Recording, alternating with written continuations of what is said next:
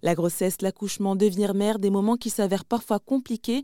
D'ailleurs, la dernière étude de Santé publique France réalisée en 2021 révèle que plus de 15% des mères interrogées ont déclaré avoir vécu difficilement, voire très difficilement leur grossesse, et 16% des femmes interrogées ont eu des symptômes d'une dépression postpartum. Alors afin de pallier ces problématiques, un accompagnement périnatal peut être l'une des solutions.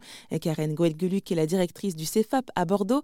C'est un centre de formation à l'accompagnement périnatal elle nous en parle. Alors en cette période-là, euh, il se passe énormément de choses. Ça bouscule énormément. Il y a ce sketch formidable de, Florence Foresti. Avant j'avais des principes, maintenant j'ai des enfants. Euh, mais finalement, elle caricature aussi beaucoup euh, la grossesse, le retour à la maison, et de manière extrêmement fin, parce qu'en fait c'est ça, c'est que c'est un chamboulement tel qui est plus ou moins fort en fonction des, des personnes. Mais au final, si c'est pas questionné, si c'est pas élaboré, si c'est pas un minimum, ouais, vraiment vu en ensemble avec cette équipe-là de parents, ben, ça peut créer de grandes ruptures. Rapport de Santé publique France qui est très alarmant.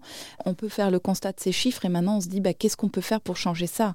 Ben, Pour changer ça, c'est un peu comme une randonnée. Hein. Si vous partez en, t-shirt et tongs et que vous voulez grimper euh, une montagne et que vous arrivez en haut, il fait super froid et tout, ça va pas. Si on vous donne quelques éléments, le chemin restera le vôtre. Est-ce que vous allez euh, plus passer par la droite, par la gauche ou quoi Ça restera votre chemin. Mais par contre, quelques éléments clés et un peu universels, ça sert de socle.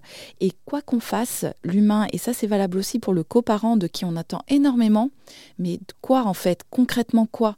Et l'idée avec un accompagnement justement autour de ce temps de, vie, bah, c'est que les personnes puissent avoir aussi une certaine connaissance de ce qui va se passer, sachant que, évidemment, après ça reste très individuel, et même une femme qui accouche deux ou trois fois va vous dire c'est jamais la même chose. Hein.